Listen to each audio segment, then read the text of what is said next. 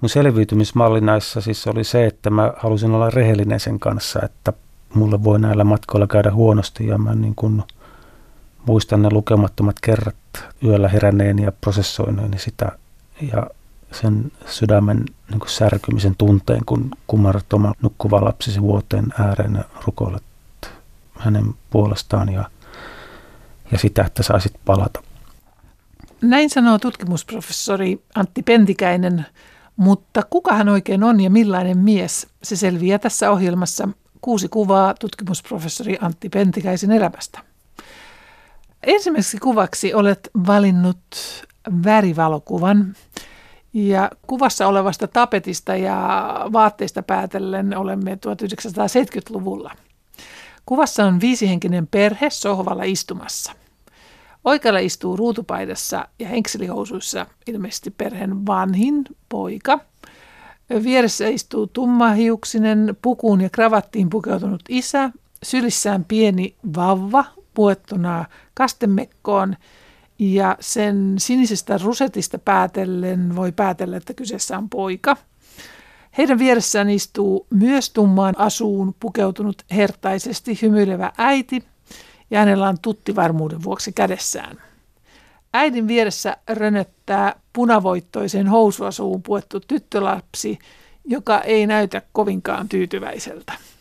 Antti Pentikäinen, mistä tässä kuvassa on kyse? No tämä on tota, enemmän tai vähemmän spontaani kastetilaisuus, joka tehtiin perheeni muuttomatkalla Turusta Helsinkiin ja tota, siinä isoisäni Veikko oli ilmoittanut, että eiköhän me tämä poika nyt tässä kasteta. Ja todella tämä tyttö on isosiskoni Katja ja sitten tuo poika isovelini Mikael ja äitini Elina ja Juha. Ja se on tuolta Pukkilan pappilasta Uudelta maalta, missä isoisäni oli viimeistä virkatehtävää hoitamassa kirkkoherrana. Eli sillä matkalla Turusta Helsinkiin poikkesitte Pukkilassa? Ja Joo, kastettiin. sitä on vitsailtu, että muuttokuorman päällä kastettiin. Millaisessa ympäristössä olet oikein kasvanut? Jos tähän perhevalokuvaan palaa, siis varmaan isän niin, tota, julkisenkin roolin takia hänestä on enemmän puhuttu, mutta että ehkä aloittaisin äidistäni, joka jäi siis kotiin ensimmäistä kertaa syntymäni jälkeen. Ja, ja jos on ajatellut niin kuin omaa persoonaani, siis elä, elämääni niin kuin välillä tosi vaikeiden asioiden keskellä, niin mä huomannut, että siellä on kuitenkin jossain pohjimmillaan semmoinen loputon optimismi, siis toiveikkuus. Ajattelen, että se on tämän äitini lapsuuden rakkauden niin kuin pohjalta syntynyt. Ja toiseksi hän on antanut tämmöisen, kun hän tulee maanviljelysperheestä, niin semmoisen juurevuuden sekä suomalaiseen maaseutuun että sitten maahan. Mutta sitten ehkä niin kuin yllättäen savolaisen perheen juuret tota, on pystytty kartoittamaan tuonne 1270-luvulle Ranskaan juutalaiseen Nicolas de Lyraan, joka kääntyi kristinuskoon ja sitten meni luosteriin ja erosi sieltä ja kirjoitti katolista kirkkoa kritisoivia tekstejä, jotka päätyivät sitten Martin Lutherin siteraamiksi myös tunnustuskirjoihin. Ja itse siitä alkaen hyvin pitkälle siinä niin suvussa on ollut joka sukupolvessa pappi. Mutta tässä kuvassa niin kuin ajattelin myös tätä niin kuin sodan todellisuutta, jota harvoin ehkä tulee vietettyä. Isänä on tehnyt muistelmia, jossa on otsikkona synnyin talvisotaan ja hän kertoo yhdestä varhaisemmasta lapsuusmuistoistaan sen, kun sotilaan saappaat näkyvät olohuoneen sängyn laidan yli ja oli varoitettu, että ei saa mennä herättämään ja siellä oli sitten tämä tuntematon mies, hänen, hänen isänsä. Eli se sota vaikutti isäni lapsuuteen ja hänen isäsuhteeseen, mutta siihen vielä vaikutti toinen sota, siis kansalaissota ja osin ehkä sellainen perheen tragediakin, nimittäin isoisäni veli oli ollut kansalaissodan jälkeen Viipurissa vankileirillä ilmeisesti aivan viime hetkellä sieltä sitten tullut pelastetuksi, mutta traumatisoitunut ilmeisesti niin, että se lienee vaikuttanut hänen niin, että hän päätyi siis tekemään maanpetoksen ja pakenemaan Neuvostoliittoon. Hän oli ihminen, josta mulle ei kerrottu. Eli se oli niin ha- haavoittunut ja vaiettu asia perheessäni, että vasta itse asiassa armeijan käyttöön yli 20 sain tietää edes, että hän on ollut olemassa. Mutta sillä tavalla arkea niin kuin vanhempieni elämässä, että, että iso isä, hän ei olisi tarvinnut lähteä armeijaan, mutta hän lähti vapaaehtoisena. Hän oli pienen seurakunnan ainoa pappi. Hän olisi voinut jäädä palvelemaan kotirintamaa, mutta hän koki jotenkin velvollisuudeksi hyvittää tämän isonveljensä petoksen ja itse asiassa meni myös Lapin sotaan vapaaehtoisena, taisi olla viimeisiä kotiutettavia sieltä sitten. Ja se vaikutti siihen, että isäni tutustui isänsä vasta vuosia syntymänsä jälkeen. Ja sitten ajattelen ehkä sitä oma, omaakin elämää ja työtä, että vaikka Suomi on saanut elää rauhan keskellä, niin, niin mun työ on ollut sotien keskellä. Että tietyllä tavalla oli jännittävää ajatella, että kolmessa polvessa niin sota on näin vahvasti läsnä ja vaikuttaa niin meidän elämään ja perheisiin. Ja kuinka monessa suvussa ja perheessä edelleenkin Suomessa se on olemassa juuri näiden sukujen tarinoiden ja tapahtumien kautta? Joo, mä oon sitä itse asiassa viime vuosina paljon pohtinut ja varmaan joka perheessä on se tarina, että oli joku, joka ei kertonut sodasta tai hän ei puhunut siitä tai liittyy kysymyksiä tai on haavoittumista tai jotain menetystä. Ja, ja meillä ehkä niin kuin jollakin tavalla tunnustetaan, että se on tämmöinen kollektiivinen trauma, joka elää suomalaisten psyykkeessä ja, ja ajattelen, että kuinka monen perheen ihmissuhteisiin, vanhemmuuteen se on vaikuttanut ja vaikuttaa. Ja ehkä sillä tavalla tämänkin sotatrauman tavallaan käsittelyä pitäisi jatkaa. Olet Antti Pentikäinen kolmas lapsi perheessä ja sinun jälkeesi syntyy vielä viisi lasta. Millaista oli kasvaa näin isossa sisaruslaumassa ja millainen rooli sinulla oli? Tässä neljä tyttöä, meitä oli seitsemän yhteensä. No tota, ehkä se, niin kuin mä jotenkin ajattelen itsestäni, että mä olin tavalla aika hitaasti kypsyvä, että aika pitkään voisi sanoa, että vähän lapsellinen ja, ja niin kuin siskolleni varmaan aika kiusallinenkin kasvin kumppani ja, ja tällaisena kun isovelini oli mua kahdeksan vuotta vanhempi, niin musta ei ollut hänellä oikein vastusta, että mä muistan muutaman tämmöisen y- yhteenoton, mutta tota, mä varmaan olin niin kuin sietämätön omille siskoilleni ja villi, mutta sitten ehkä niin kuin vanhemmiten toivottavasti myös niin kuin vastuuntuntoinen. Mutta pystyin ehkä sitten tämän sisarussarjan keskellä jotenkin livahtamaan niistä perheen kuormista, mitä sitten helposti tulee, että mä toisaalta sitten sain kasvaa ikään kuin omanlaisena ilman sellaista roolia, minkä joskus iso perhe antaa. Olet lestadiolaisesta suvusta ja mietin sitä, että miten se näkyy teidän perheen arjessa? Kävittekö esimerkiksi suviseuroissa ja muissa tällaisissa? Kyllä, siis hyvin, hyvin tiiviisti ja hyvin tavallaan lämpimällä tavalla lestadiolaisen herätysliikkeen keskelle olen, olen kasvanut. Joskin siinä on näkynyt totta kai se kiinnostava ja ehkä niin kuin hyvin hedelmällinen jännite, että isä oli samalla uskontotieteen professori ja valtavan kiinnostunut kaikista maailman uskonnoista ja me niin kuin hyvin luontoisesti kävimme kaikissa temppelissä, synagogissa ja moskeissa, jotka eteen sattu. Ja kun hän tutki uskontoa ikään kuin arjen elettynä todellisuutena, niin se tavallaan kiinnostus jokaista ihmistä hänen vakaumustaan kohtaan oli todellisuutta.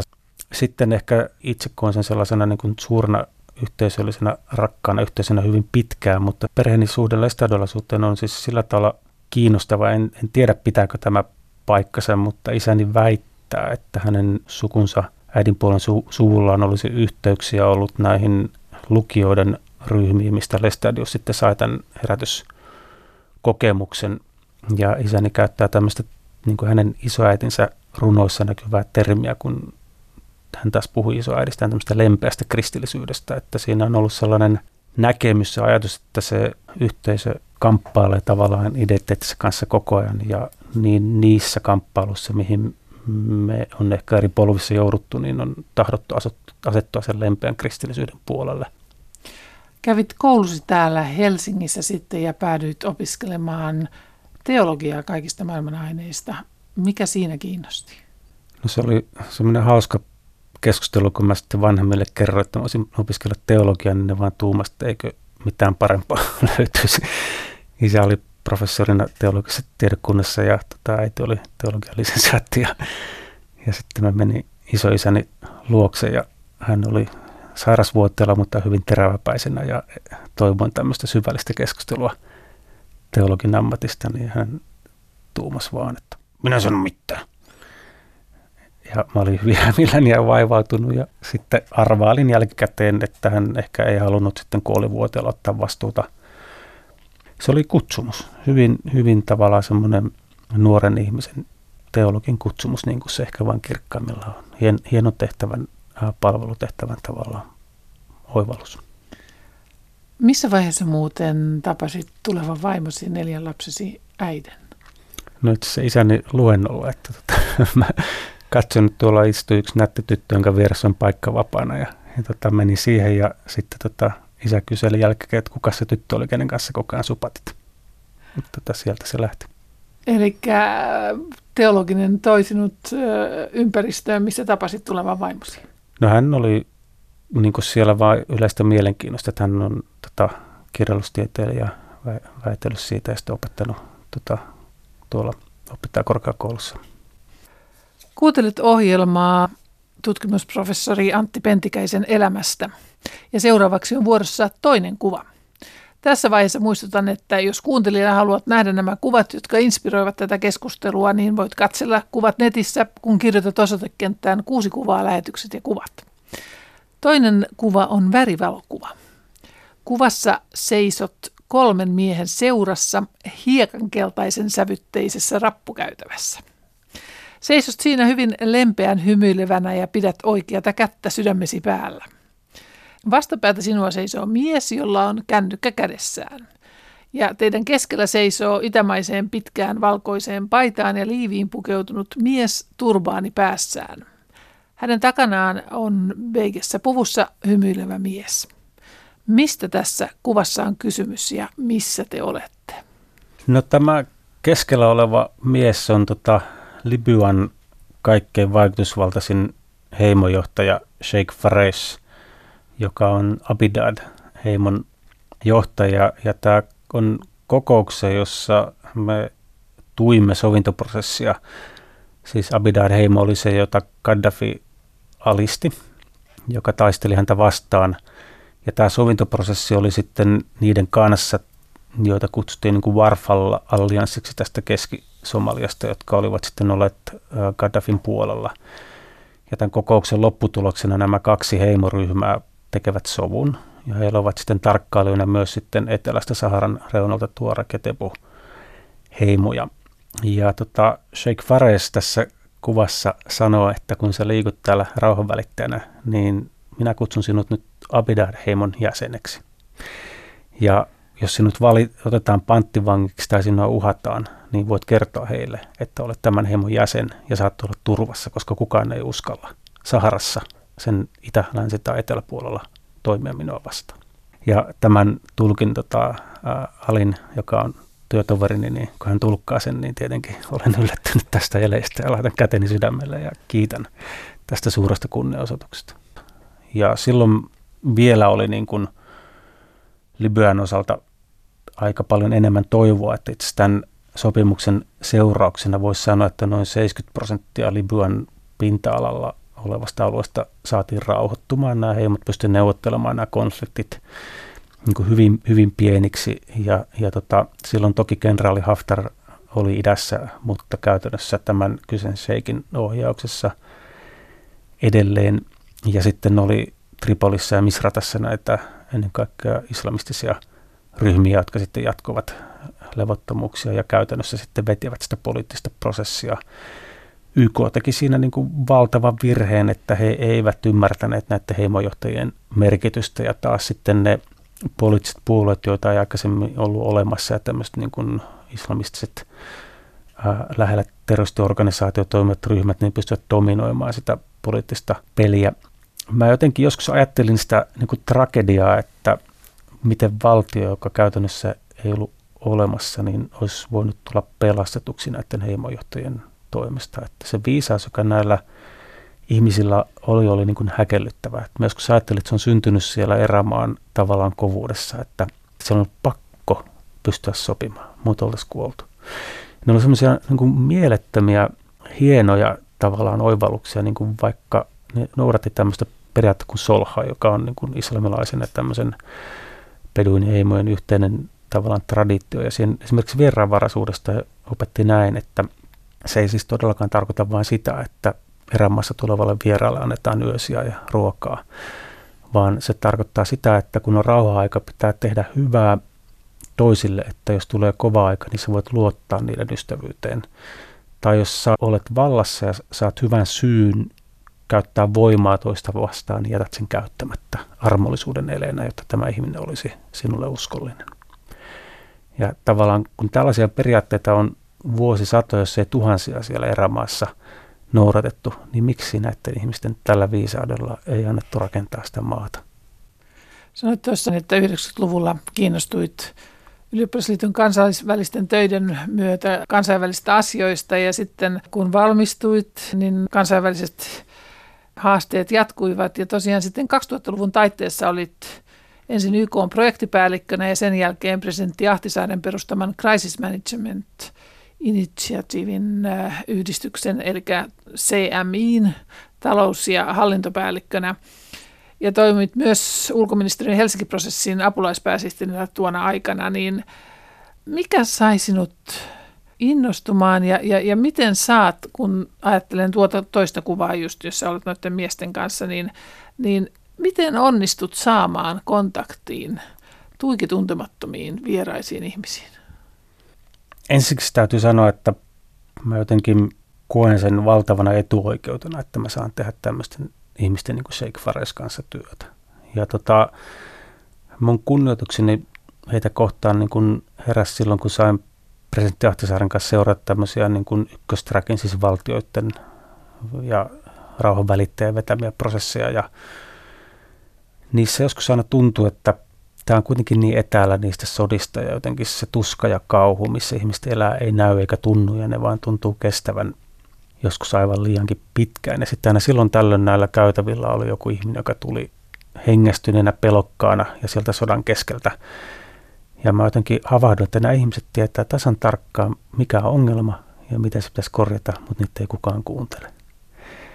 Ja sitten mä jotenkin ajattelin, että mä haluan omistaa elämäni niin kuin heidän puolesta työn tekemiseen. Ja siitä syntyi sitten tämä ajatus, jota sain kirkolkomaan alussa viedä eteenpäin, tämä, tämä uskonnollisten yhteisöjen roolirauhan työssä. Siis mä jotenkin ajattelen, että se lähtee niin kuin luottamuksesta, se lähtee siis, että on voitettava se luottamus ja pystyttävä pitämään se luottamus, joka tarkoittaa siis sitä, että ne kaikki vaikeudet, mitä näissä prosessissa saattaa tulla, jotka on siis täysin mielettömiä vaikeuksia, niin, niin niiden keskellä ei saa antaa periksi ja se oma paikka pitää lunastaa konkreettisten tekojen kautta, mutta jotenkin lähtökohtana on se, että, että ne ihmiset ymmärtää sen, että aidosti olet niin heiltä oppimassa ja heidän tukenaan. Kouluttaudut tosiaan ja valmistuit teologian maisteriksi, niin mitä hyötyä sinulla on ollut tuosta koulutuksesta niin näissä eri sovinnon ja rauhan prosessitöissä? Aluksi en varmaan tuonut sitä hirveästi esillä ja sitten kummaa päädyin näiden uskonnollisten ryhmien keskelle ja, ja huomasin myös, että siitä, että on kasvanut ja elänyt ja elää herätysliikkeen keskellä, niin on myös paljon apua, että, että ymmärtää tavallaan ihmiset kautta uskonnon vakavasti. Ja sitten mulla oli tietynlaista niin kuin herkkyyttä sitä kohtaan, mitä on vaikka hengellinen väkivalta tai miten ihmiset saattaa kärsiä tämmöisen uskonnollisen yhteisön keskellä. Ja sellainen jotenkin sitä kautta syntynyt lukukyky siitä kamppailusta, mitä suurimmassa osassa yhteisöä käydään siitä yhteisön sielusta, ikään kuin siitä, mitä me ollaan ja, ja toimitaanko me rauhan keinoin vai hyväksymmekö me väkivallan painostuksen. Onko myöskin tuo, että Lestadinan liikehän Suomessa ja Pohjoismaissa tunnetaan hyvin monimuotoisena, ehkä ankarana, hyvin rajoja asettavana ja voimakkaasti hengellistä valtaa käyttävänä liikkeenä, niin tavallaan se tausta, että olet siellä ikään kuin kasvanut auttaa sinua ymmärtämään se, mitä tapahtuu islamilaisessa maailmassa ja näissä hengellisissä liikkeissä? Täsmälleen näin ja ehkä, ehkä niin se antaa sitä lukukykyä, että milloin se kannattaa ottaa vakavasti ja milloin näkee, että tuossa nyt ehkä vähän fuulataan. Että se niin kuin, antaa sellaista lukukykyä. Totta kai. Kolmanneksi kuvaksi olet valinnut kuvan nukkuvan näköisestä, hymyilevästä, tummaihoisesta naisesta, joka makaa sängyssä. Ja kuvassa näkyy etualalla sängyn valkoinen rautapääty. Hänellä on päässään vaaleanpunainen huivi ja hän on kietoutunut vaaleanpunaiseen peittoon. Mistä tässä kuvassa on kyse? Siinä makaa Kongon demokraattisen tasavallan itäosissa nainen, joka on raiskattu ja hänen sukuelimiä on silvottu ja hän on melkein kuollut niihin vammoihin, kunnes hänet löydettiin ja tuotiin sairaalaan. Ja hänellä on juuri kerrottu, että hän on siinä sairaalassa, ainoassa sairaalassa, jossa tähän liittyviä leikkauksia voidaan tehdä ja että hän tulee selviytymään ja ollessaan siellä sairaalassa häntä tullaan opettamaan lukemaan ja kirjoittamaan ja hän saa ammatin. Ja tavallaan siitä niin kuin järkyttävästä kuoleman rajalta hän on niin kuin ymmärtänyt, että, että on toivoa, on uusi alku. Ja, tuo kaunis hymy kertoo siitä siis. Se oli sillä tavalla valtavan puhutteleva tilanne, että se oli siis niin järkyttävä se asetelma, että en, en niin kuin osannut sitä sanoin kuvata. Ja sitten kun näin tämän hymyn, hymyn, niin tajusin, että se, mikä minusta tuntuu valtavan järkyttävältä, sisälsi niin kuin suuren määrän toivoa. Ja, ja annoinkin sille kuvalle nimen, kun toivo syntyy. Mä kysyin häneltä tulkin välityksellä, että saanko mä ottaa tämän kuvan, ja hän, hän nyökkäsi ja, ja hymyili vielä leveämmin. Ja jotenkin siinä konkretisoitui siis se, että miten niin kuin tärkeä se työ on. Päädyit siinä 2000-luvun puolessa välissä kirkon ulkomaan avun toiminnanjohtajaksi. Miten ihmeessä päädyit sinne? No se olikin varmaan yllätys itselleni ja monelle muulle. Mä olin 31 vuotta silloin ja kirkon ulkomaan apu toki oli iso ja tunnettu järjestö. Tota, ystäväni vihjasi siitä ja mä satuin näkemään piispa Eero Huovisen kadulla ja otin puheeksi ja Eero sanoi, että mun pitäisi siihen sitten hakea. Ja Eero laittoi varmaankin uskottavuutensa peliin puolestani sekä kirkon ulkomaanavun hallituksen suuntaan että kirkolliskokouksen suuntaan. Ja, ja, ja toki sitten hallitus, jota veti Markku Porvari, niin, niin tota, teki oman itsenäisen harkinnan ja päätyi minun sain tehtäväksi uudistaa järjestön, joka teki arvokasta työtä, mutta oli, oli aika etäällä sitä vastuun kantamisesta ja, ja ei ollut kovin tunnettu. Ja olen tosi kiitollinen, että sain sitä järjestöä uudistaa ja, ja johtaa. Mikä kansainvälisessä avustustyössä sinua kiinnosti? Kyllä mä aina jotenkin ajatellut, että se, että saa konkreettisesti tehdä asioiden eteen, eteen jotain, niin on, on niin kuin valtava lahja. Ja ehkä se oma kontribuutio ennen kaikkea oli siis siinä, että en suostunut uskomaan, että ongelmat maailmalla ovat niin vaikeita, että niihin konkreettisesti voida jotain tehdä. Ja me päätettiin sitten ajan kanssa erikoistua teemoihin, joissa kirkko apu tänään on tunnetusti ehkä yksi maailman parhaista. Eli se ajatus siitä, että suomalainenkin järjestö voi konkreettisesti omilla teollaan muuttaa maailmaa on, on mahdollista. Mitkä nämä konkreettiset teot on? Ennen kaikkea siinä haluttiin näiden niin kuin hauraiden valtioiden todellisuuteen mennä, mennä siis siihen ajatukseen, että missä apua ei ole, missä ihmiset ovat kaikkein heikommassa asemassa ja, ja vähän niillä jäljillä sitten edelleen olen, että jotenkin tehdessä niistä työtä sitten on huomannut, että tänä päivänä niin kuin rauhan välitys itsessään ei riitä ratkaisemaan sitä, että sota ei toistu. Tänä päivänä hyvin harvaa niin konflikti päättyy. Se puhkeaa uudestaan ja usein väkivalta on paljon tuhoisampaa. Ja, ja siinä niin kuin sitten tajusin sen, että, että sovinto sovintoprosessi on jotain niin kuin täysin välttämätöntä tämmöisen konfliktin jälkeen ja, ja se, sitä niin kuin hämmentävän vähän ymmärrettiin ja osattiin ja, ja siksi on halunnut jatkaa tavallaan. Jätin kirkon ulkomaanavun toiminnanjohtajan tehtävät erikoistuakseni juuri tähän kysymykseen, joka niin kuin oman arvioni mukaan on se ehkä kaikkein ratkaisevin asia siihen, että palaako konflikti, vaikka ulkoiset puitteet sen niin kuin poistuisi, vaikka tilanne rauhoittuisi. Se viha ja se katkeruus, mikä ihmisiin sodasta jää, niin sen kanssa täytyy tehdä jotain. Miten siihen suhtauduttiin, että kirkollinen organisaatio rupeaa tekemään rauhanprosesseja tai synnyttämään rauhanprosesseja, kuten esimerkiksi Somaliassa? Ehkä mä oon ollut tämmöinen uuden aloittaja, tienraiva ja kaikessa tekemisessä, niin että aikoinaan kun CMIitä perustettiin presidentti Ahtisaaren apuna tai Helsingin prosessia käynnistettiin tai sitten kirkon ulkomaanapu lähti rauhantyöhön tai tuli tämä perinteistä uskonnollisesti johtajan verkosto, niin aina oli joku, joka sitä, oli sitä vastaan. Ja hassua on se, että silloin tällöin se vastaan oli ja saattoi olla se siitä hankkeesta, minkä perustamissa olin edellisellä kerralla ollut mukana.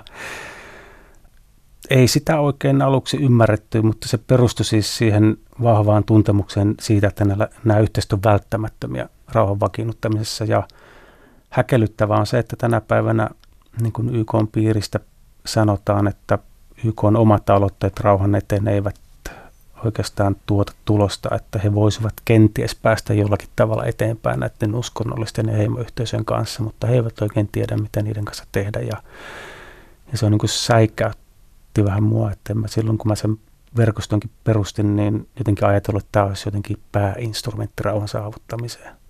Eikä siihen ollut luotu sitä varten mekanismeja. Kuuntelet ohjelmaa Kuusi kuvaa tutkimusprofessori Antti Pentikäisen elämästä. Ja ennen kuin siirrymme seuraavaan kuvaan, niin muistutan vielä, että jos kuuntelijana haluat nähdä kuvat, niin löydätte parhaiten netistä, kun kirjoitat osoitekenttään kuusi kuvaa, lähetykset ja kuvat. Neljäs kuva on otettu jossain päin Afrikan mannerta, auton sisältä, niin että katse kiinnittyy siihen, mitä tuulilasin läpi näkyy. Ulkopuolella on neljä miestä. Lähimpänä konepellillä istuu nuori mies, rynnäkkökiväri, olisikohan oikein Kalastikov kädessään. Kuvan vasemmassa reunassa on valkopukuinen mies, joka osoittaa pistolilla suoraan kohti. Hänen ja auton välissä seisoo mies rynnäkkökivärin valmiusasennossa osoittaen neljättä miestä. Antti Pentikäinen, istuitko sinä tuossa autossa ja miksi? Joo, kyllä. Tämä kuva on Mogadissusta, Somaliasta, tiesululla ja, ja tota, että mä en ole tätä kuvaa ennen niin kuin julkisesti näyttänyt, en halunnut siitä puhua ollessani kirkon ulkomaanavussa, jotta näihin tilanteisiin ei sinällään turhaa vedettäisi huomiota, mutta nyt kun siitä on aikaa kulunut, niin ajattelin, että tämän, tämänkin tavallaan todellisuuden voi tuoda eteen. Kun se tilanne kehittyi hyvin yllättäen, niin kas kummaa mun ensimmäinen ajatus oli, että tästä täytyy ottaa kuva tai kuvia, että me voidaan meidän turvallisuuskoulutuksessa varautua näihin tilanteisiin ja, ja opetella, miten näissä tulee toimia. Enkä ollenkaan tajunnut, että hetkinen, että mä oon itse tässä vaarassa. Ja ehkä se kuvaa sitten tätä mun, mun näissä tilanteissa sinällään ihan toimivaa, mutta eriskummallista luonnetta. Vasta hotellilla, kun katsoin tätä kuvaa, niin todella huomasin, että yksi näistä miehistä osoittaa pistoilla suoraan minua päähän. Ja, tota, ja kun mä kysyin jälkikäteen meidän turvapäälliköltä, että kuinka lähellä oli se, että hän olisi ampunut, niin hän näytti niin kuin hiuskarvan mittaa. Tota, se tilanne laukesi, sitä päästiin eteenpäin, mutta se kuvastaa siis sitä ei ehkä ainutkertaista, mutta kuitenkin aika karua todellisuutta, joka on näihin, tähän työhön liittyen, että sitä tehdessä tulee riskejä eikä niitä voi täysin poistaa pois ja, ja ennen kaikkea niin kuin itse ajattelen tässä myös sitä, mitä perheenisänä ja vanhempana jotenkin tähän työhön väistämättä toin.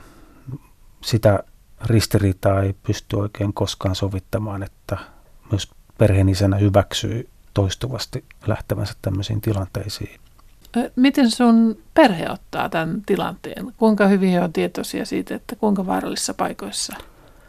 No meidän semmoinen sanomaton sopimus oli, että me ei niistä ihan hirveästi puhuttu, mikä niin pääsääntöisesti arjen kannalta toimi parhaiten, joskin sitten vuosien varrella varmaan niin loi semmoisen rinnakkaistodellisuuden joka oli ajoittain aika, aika yksinäinen, mutta se mun selviytymismalli näissä siis oli se, että mä halusin olla rehellinen sen kanssa, että mulle voi näillä matkoilla käydä huonosti ja mä niin kuin muistan ne lukemattomat kerrat yöllä heränneen ja prosessoineeni sitä ja sen sydämen niin kuin särkymisen tunteen, kun kumarrat oman lapsesi, nukkuvan lapsesi vuoteen ääreen ja rukoilet hänen, hänen puolestaan ja, ja sitä, että saisit palata. Ja jotenkin mä ajattelin, että kun niin tein, niin mä olin hyväksynyt sen riskin niin, että mä pystyin jotenkin toimimaan vapaammin niissä tilanteissa, että niissä näissä tilanteissa se paniikki jotenkin iske ilman, että se olisi valmistautunut. Ja, ja tota, mutta teistä, eistä se on niin sovittamaton ristiriita. On, on todella niin kiitollinen, että kukaan kirkolkumaravun työntekijä ei johtamissa aikana niin kuollut tällaista väkivaltaisista iskuista. Siis tapahtui onnettomuuksia ja sairastumisia, mutta että me pyrittiin ja pystyttiin meidän turvallisuusvarautuminen nostamaan sille tasolle, että niistä selvittiin. Mutta ihmiset, joiden kanssa me työskentelimme, elävät siinä joka päivä ja tälläkin hetkellä. Ja, ja se on hyvin iso niin kuin motivaatiosyy, miksi tätä työtä jatkan, miksi siitä ei voi vain kävellä pois. Tosiaan 2015 päädyit uskonnollisten ja perinteisten johtajien rauhanvälitysverkostoon perustamaan sitä ja luomaan sitä. Niin sitä mietin, että kun esimerkiksi tuonne Somaliaan ja Somaliassa olit, niin miten siellä aloitetaan sovintoprosessi? No se lähtötilanne oli niinkin ihmeellinen, että YK oli vetänyt 17 rauhanprosessia 15 vuoden aikana, jotka kaikki oli enemmän tai vähemmän epäonnistunut. Ja niissä oli noudattaa samanlaista kaavaa, mitä ehkä nyt tässä Syyrian rauhanprosessissa tai Libyan rauhanprosessissa edelleen yritetään noudattaa tämmöistä kokousta, jossa on ulkomailla hotellissa ja sitten tehdään sopimus, joka sitten kaatuu.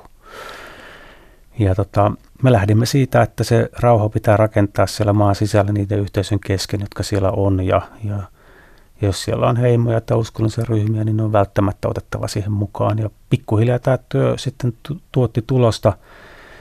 Se oli näiden mahtavien työtovereiden ja ihmeellisten sen maan tavallaan kaikista kärsimyksistä riippumatta tai huolimatta edelleen niin kuin johtamiskykyisten ihmisten aikaansaama. Ja pystyin sitten omassa roolissa sekä organisaation johtajana että vaikuttajana olemaan heidän, heidän apunaan. Ja kun YK näki sen, niin he, he tajusivat, että tässä on jotain sellaista, mitä heidän täytyy oppia ja siitä syntyi se verkoston ajatus. Eli siinä oli se erilaista, että te olitte siinä maassa näiden ihmisten kanssa, ette vieneet heitä pois sieltä, vaan siellä paikan päällä koko sitten heidät yhteen. Kuinka jännitteisiä olivat nuo tapaamiset, kun ensimmäisiä kertoja riitakumppanit tulivat yhteen?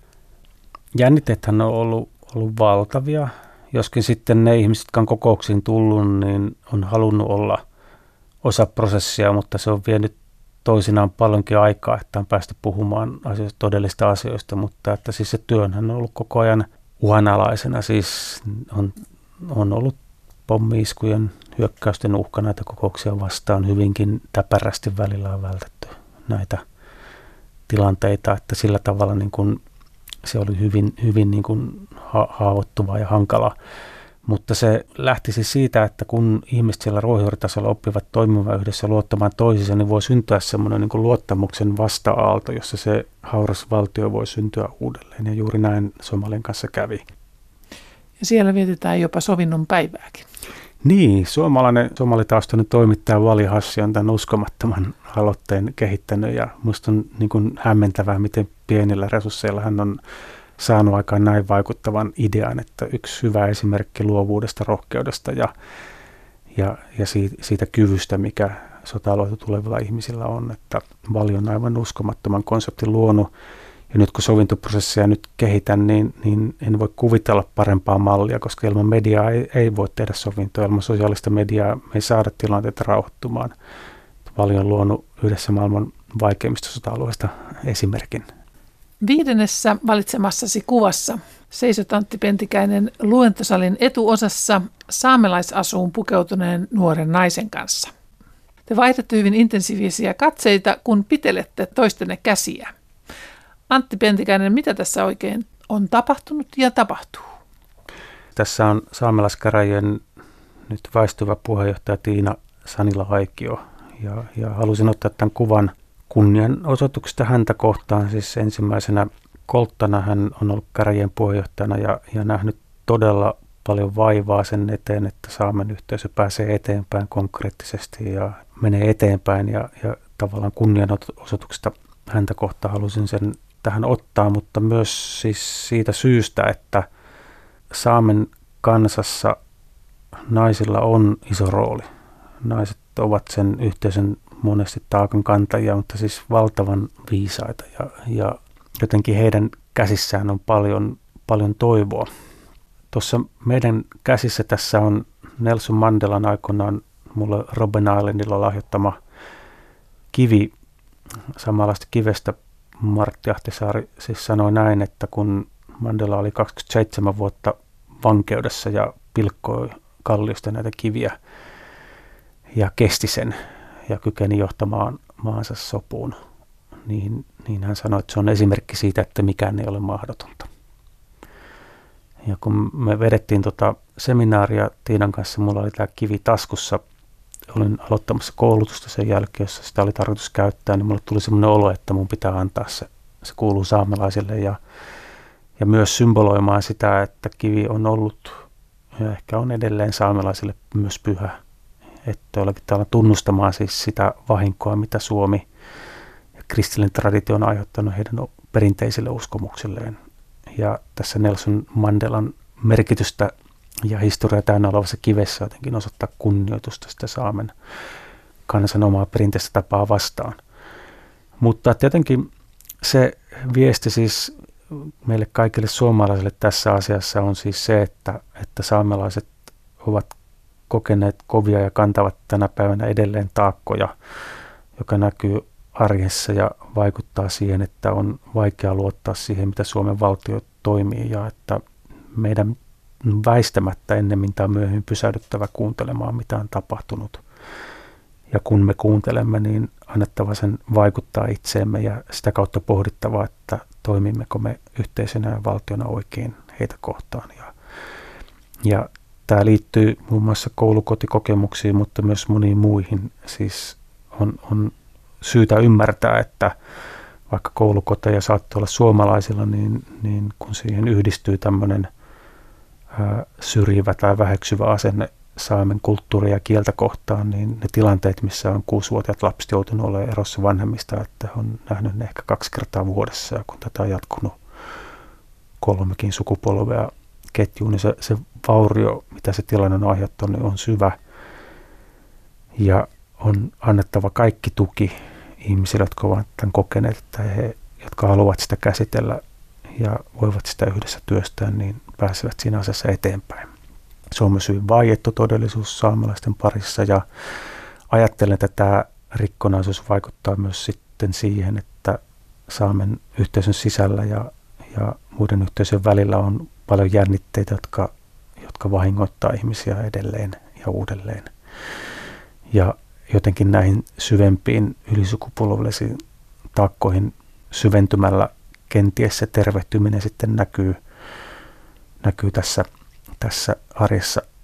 Antti Pentikäinen, toimit nyt Yhdysvalloissa yliopistossa tutkimusprofessorina, jonka tehtävänä on sovintoprosessien tutkiminen ja menetelmien löytäminen sovinto, sovintoprosesseihin, niin mikä tässä sovinnossa on niin kiinnostavaa? Mä jotenkin vertaan sitä kokemusta tämmöiseen niin peltoon kätkettyyn aarteeseen, jos se nyt sopii tässä yhteydessä, että vaikka mä olin rauhanvälitykset tehnyt, niin mä olin ikään kuin kulkenut sen ohi niin kuin lukemattomia kertoja tajuamatta, että nyt tässä on aarre.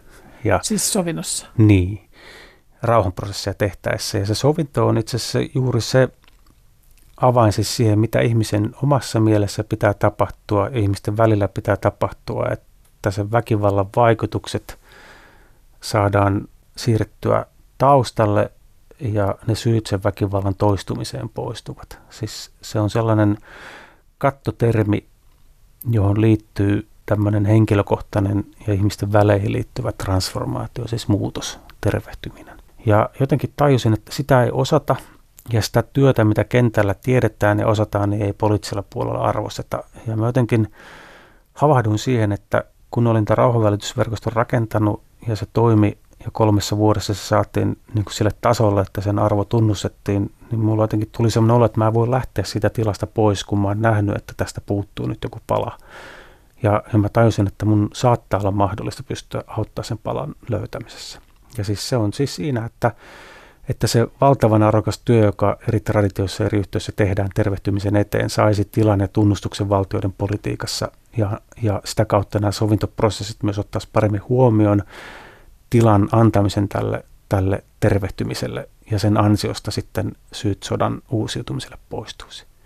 Sen pidän sitä aivan ratkaisevana kysymyksenä sille, että, että tämä väkivallan ja sodan aikakausi joskus todella päättyy, eikä vaan jatku itseään toteuttavana, uudistuvana niin kuin väkivallan kierteenä. Ja, ja tota, no totta kai tämmöisen uuden työn aloittaminen on aina jotenkin hirveän vaikeaa, yksinäistä ja raskasta, mutta tähän on onneksi tullut sitten pikkuhiljaa instituutioita ja ihmisiä, ystäviä, jotka on, on tämän nähnyt ja, ja tämä työ on nyt laajenemassa. Me ollaan Suomessa perustamassa sovinnon kansanliikettä ja se perustuu siihen ajatukseen, että jokainen voi olla sovittelija. Sitä sovittelua tarvitaan perheissä, kouluissa, työpaikoilla, yhteisöissä ja yhteiskunnassa. Ja ilman sovinnon taitoja meidänkin yhteiskunta voi niin kuin polarisaation seurauksena ajautua pahoihinkin sisäisiin jännitteisiin.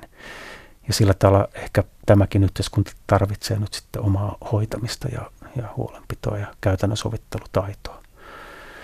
Ja taas kerran niin kuin ajattelen, että tämä on ennen kaikkea niin kuin etuoikeus. Ja sitten kun mä joudun paljon olemaan mukana myös terroristineuvotteluissa, niin tämä on jotenkin paljon mieluisampaa olla tässä sovinnon teemassa. Ja sillä on sellainen ihmeellinen vaikutus, että kun näissä yhteisöissä saa olla ja heidän traditioihinsa tutustua, niin siinä vähän niin kuin omatkin haavat paranee. Miten itse löydät sovinnon kaiken tämän keskellä itsesi ja elämäsi kanssa? Mulla oli tässä hyvä keskustelu yksi aamu Cafe Engelissä ystäväni kanssa, joka on siis AA-ryhmässä, työstää säännöllisesti alkoholismia ja on opettanut niitä asioita, mitä hän on siellä oppinut, ja hän kertoi tällaista synkästä vaiheesta elämässä. Hän oli siellä ollut ja oli, oli niin sanotusti jälleen repeämässä, kunnes sitten eräs ihminen oli tullut hänen luokseen ja opettanut hänelle Desmond tutun rukouksen. Sanoi näin, että anna anteeksi, anna anteeksi ihan kaikki, ihan kaikille. Ja lisäsi, että ennen kaikkea myös itselle. Että sellaisen armollisuuden kautta, jossa sitten – hyväksymme sen, että emme pysty täyttämään omia mikä muiden ihanteita, vaan usein epäonnistumme sellaisessa armollisuudessa sitten ihminen pystyy kuitenkin vielä jatkamaan ja tekemään työtä toisten eteen. Ja, ja tota, ehkä tämmöinen armollisuus on jotain suurempaa kuin mitä me ihmiset itse olemme, jossa, jossa me voimme toteuttaa tarkoitusta, joka ei ole vain meidän itsemme käsissä. Kuudes kuva Antti Pentikäisen kuvista on ehkä kuva, joka on jäänyt ottamatta tai sitten se on kuva, jota ei ole vielä otettu. Mitä tuossa kuvassa haluat, että näkyy? Mä ajattelen, että siinä kuvassa näkyy ihmisiä, jotka ovat onnellisia siitä, että ihmiskunta on kyennyt kohtaamaan itse itsellensä aiheutetun tuhon haaste, joka liittyy ilmastonmuutokseen ja monien vaikeuksien ja suurta ryhdistäytymistä vaatineen prosessin lopputuloksena huomaamme, pystyneemme siihen, tämä itse kierre on pystytty katkaisemaan ja eliöstöjen häviäminen, ilmakehän lämpeneminen ja tämä ilmastonmuutoksen tuho jollakin tavalla keskeyttämään. Mä uskon, että se on ihmisille mahdollista ja mä haluan valaa uskoa niihin, jotka sen puolesta tekee työtä ja jolla on mahdollista tehdä sen puolesta työtä. Kun riittävän moni merkittävä taho päättää, että me keskitämme voimamme tähän, niin, niin se toteutuu.